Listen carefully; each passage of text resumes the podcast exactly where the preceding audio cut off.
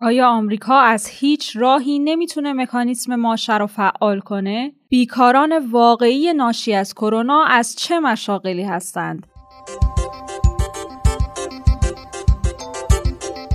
سلام من زهرا ادیب هستم و شما امروز دوشنبه 27 مرداد ماه پادکست خبری پادیو رو میشنوید. در پادیوی امروز از مصاحبه با نوذر شفیعی نماینده اسبق مجلس و کارشناس مسائل بین المللی توقف فروش اوراق سلف نفتی اعلام مجازات متخلفان پروتکل های بهداشتی و موفقیت واکسن ایرانی کرونا در تست حیوانی رو براتون خواهیم داشت.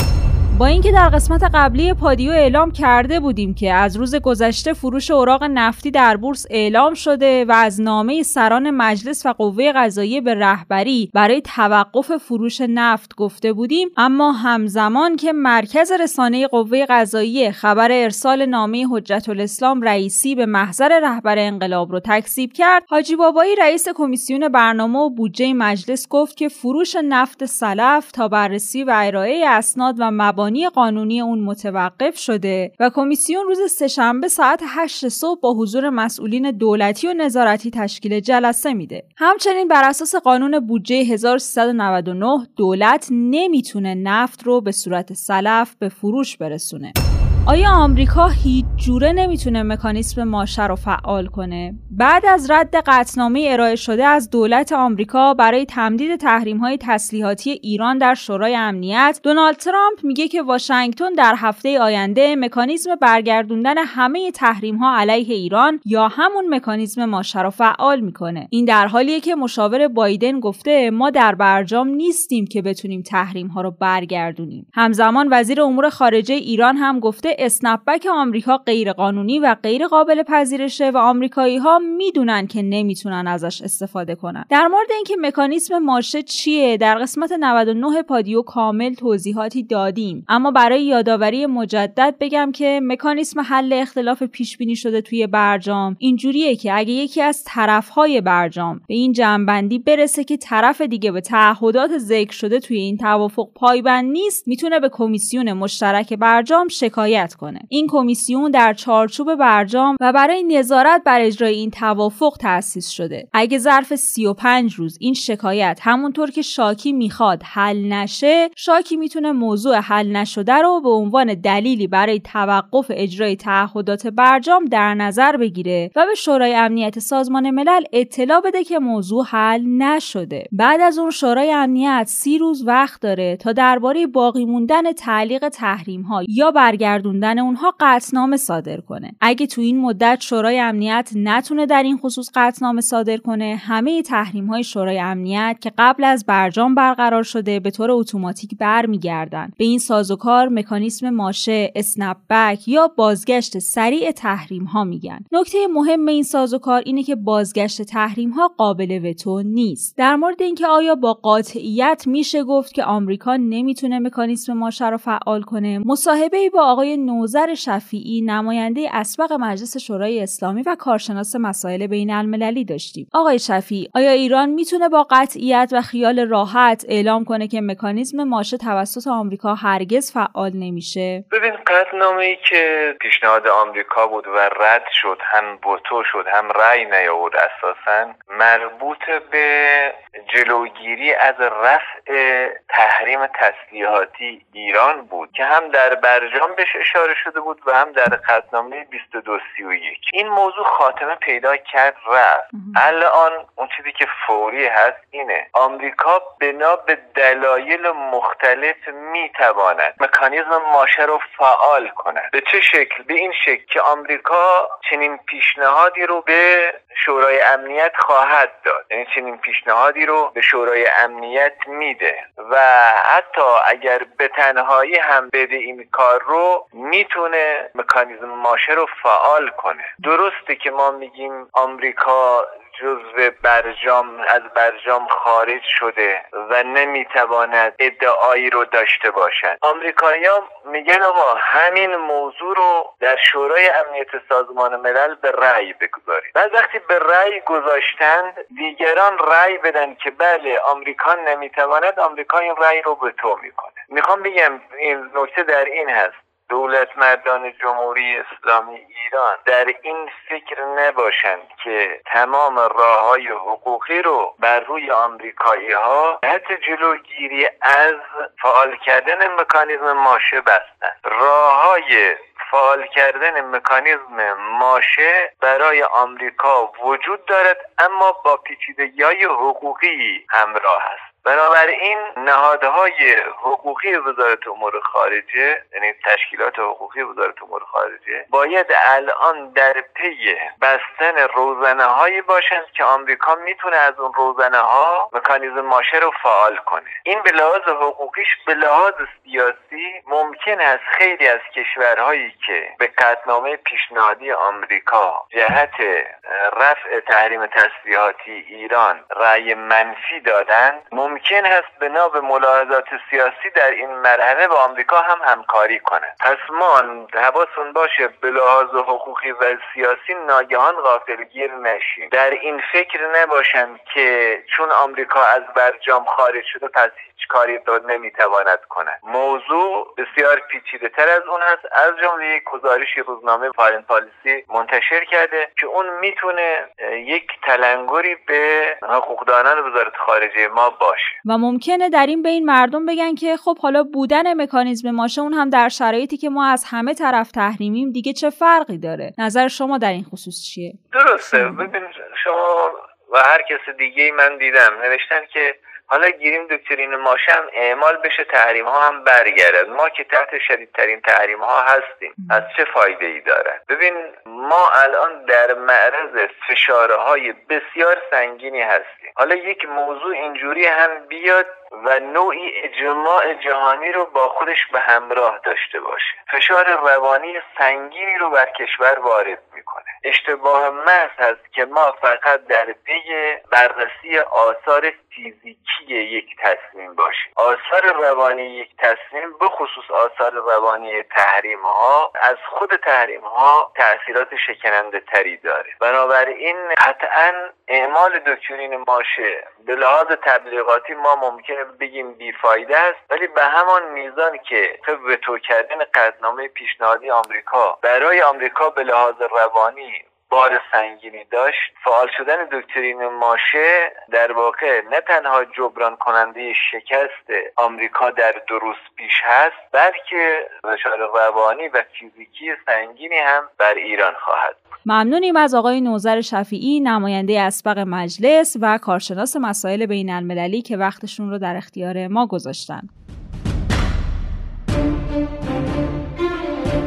خب پادیو رو با خبرهای کرونایی ادامه میدیم. کرونا واقعا باعث بیکاری و از بین رفتن چه مشاغلی شد؟ اردیبهشت ماه بود که مرکز پژوهش‌های مجلس با انتشار گزارشی درباره پیامدهای اقتصادی بحران کرونا گفت که بیکاری بین دو میلیون تا 6 میلیون نفر از شاغلان فعلی به خاطر این بحران در پیشه. تو این گزارش اومده بود که 3 میلیون شغل حد فاصل سالهای 94 تا 98 اضافه شده اما چون همین مشاغل از جمله شغلای ناپایدار در حوزه خدمات بوده در نتیجه غالبا دارای قرارداد و تحت پوشش بیمه نیستند حالا رئیس مؤسسه عالی پژوهش‌های تامین اجتماعی تایید کرده که دو تا 6 میلیون ایرانی بر اثر شیوع کرونا بیکار شدند جزئیات گزارشش هم با موضوع بیمه بیکاری در ایام کرونایی اعلام کرده. ولی نکته ای که در ادامه میگیم مهمتره. رئیس کارگروه دستمزد شورای عالی کار معتقده که کارگران بخش خدمات بیشترین آسیب رو از کرونا دیدن. فرامرز توفیقی در این رابطه به روزنامه آرمان ملی گفته دولت همیشه رکود از کرونا رو بر سر کارگران میکوبه در حالی که به غیر از شرکت های خدماتی که با شیوع کرونا به شدت آسیب دیدن مسئولان به مردم بگن که به جز این مشاغل چرا باید مشاغل و کارخونه های دیگه از کرونا آسیب دیده باشن؟ مگه ما به خاطر تحریم سالها امکان صادرات داشتیم که حالا مشاغل و شرکت ها آسیب دیده باشن؟ یه هست که خودمون تولید می‌کنیم و مردم خودمون هم مصرف می‌کنن. کرونا مگه بر مصرف روزانه و ماهانه مردم تاثیر منفی گذاشته؟ کارخونه های فولاد با وجود کرونا باز هم افزایش تقاضا و افزایش تولید داشتن. کارخونه های کاشی و سرامیک کارخونه های وسایل شوینده هم به همین شکل. کارخونه های تولید لباس به تولید کننده های ماسک تبدیل شدن و شرکت های تولید دارو و خودروسازا هم افزایش چند برابری تولید داشتن. پس کرونا کدوم شرکت رو جز شرکت های خدماتی تو ایران و جهان تحت تاثیر قرار داده. فرامرز توفیقی همچنین گفته متاسفانه کرونا و رکود ناشی از اون بازی کارفرمایان و صاحبان سرمایه است و همیشه اونا برای پایمال کردن حق کارگرا بهانه هایی مثل کرونا اجرای برجام لغو برجام افزایش نرخ ارز افزایش نرخ انرژی و غیره دارند و به دنبال نادیده گرفتن دستمزد و اجرای صحیح قانون کار هستند.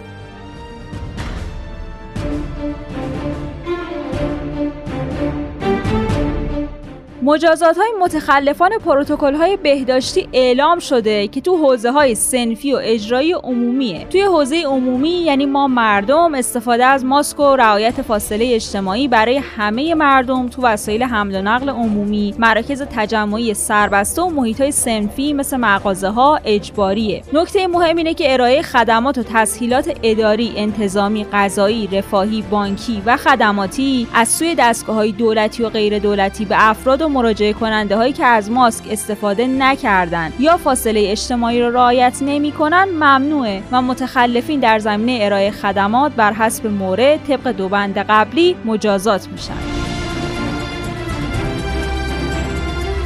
جدیدترین پروتکل های بهداشتی کنکور سراسری هم اعلام شده. معاون بهداشت وزارت بهداشت گفته 7000 نفر در حوزه بهداشت محیط نظارت می‌کنن بعد از هر مرحله آزمون محل ضد عفونی و گندزدایی میشه. داشتن ماسک برای همه در محل های آزمون الزامیه و همه باید رعایت کنند. داوطلبان کنکور باید در سایت سلامت.gov.ir ثبت نام و وضعیتشون رو ثبت کنند.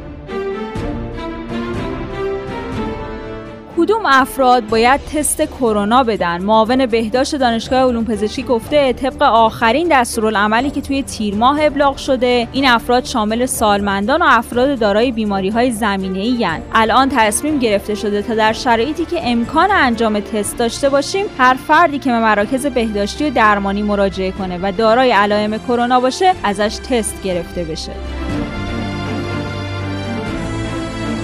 واکسن ایرانی کرونا در تست حیوانی موفق بوده. مینو مهرز عضو کمیته علمی ستاد ملی مبارزه با کرونا گفته واکسن کرونا ایرانی مراحل تست روی حیوان رو با موفقیت به پایان رسونده و در حال حاضر مطالعات این واکسن روی انسان در حال انجامه.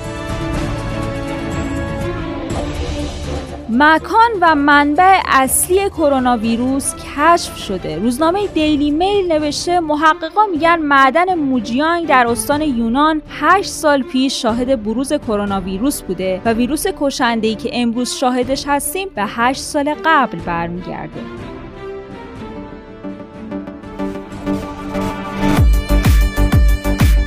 خب برای چند ثانیه بخندیم. مصطفی نوشته یه زمانی بود معلم صدات می‌زد. می‌گفت برو دفتر گچ بیار. انگار سویچ مازراتیشو بهت می‌داد. می‌گفت برو دور دور واسه خودت. اینو یه دهه شصتی خوب می‌فهمه چی میگم.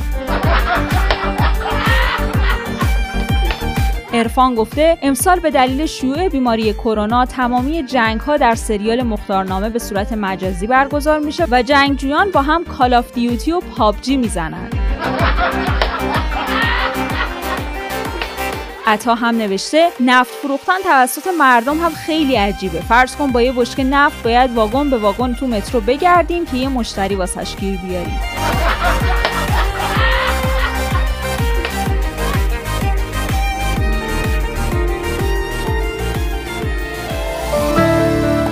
ممنون که امروز هم همراهمون بودید. پادیو رو با یک قطعه موسیقی به نام حیف از بابک جهان بخش به پایان میرسونیم. تا فردا عصر خدا نگهدار. قصه بودن من قصه تکراری بود.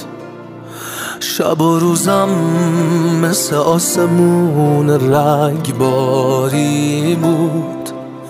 من واسه خودم که زندگی نکردم هیچ وقت. زندگی کردن من همیشه اجباری بود. بغزی تو سینمه که بشکنه دریا میشم. این روزا بعد جوری دارم تک و تنها میشم. کاری با این دل بیچاره من کردن که دارم افسرده ترین آدم دنیا میشم. دارم افسرده ترین آدم دنیا میشم. زندگی کردم و هیچ چیزی نفهمیدم نفهمیدم. حیف وقت دیگه از ریشه نخندیدم نخندیدم. حیف خیلی وقت دیگه از هیچ کسی تو این دنیا. حرفای قشنگ عاشقانه قشنگ عاشقانه حرفای قشنگ عاشقانه نشنیدم حیف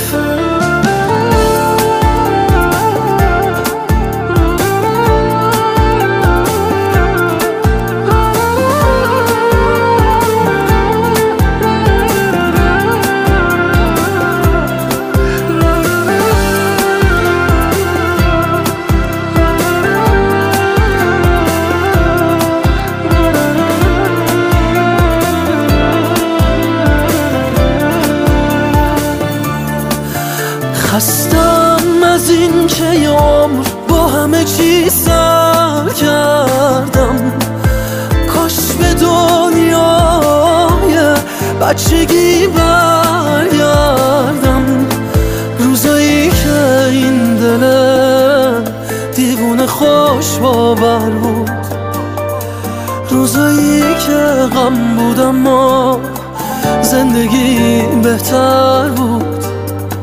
روزایی که غم بودم ما زندگی بهتر بود.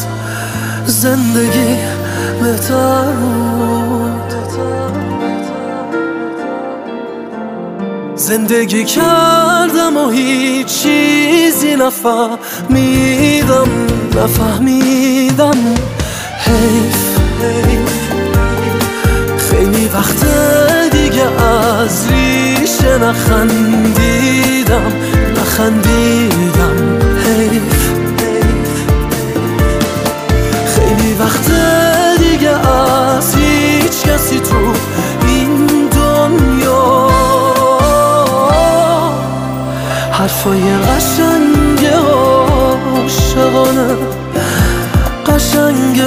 عاشقانه حرفای قشنگ عاشقانه نشنیدم حیف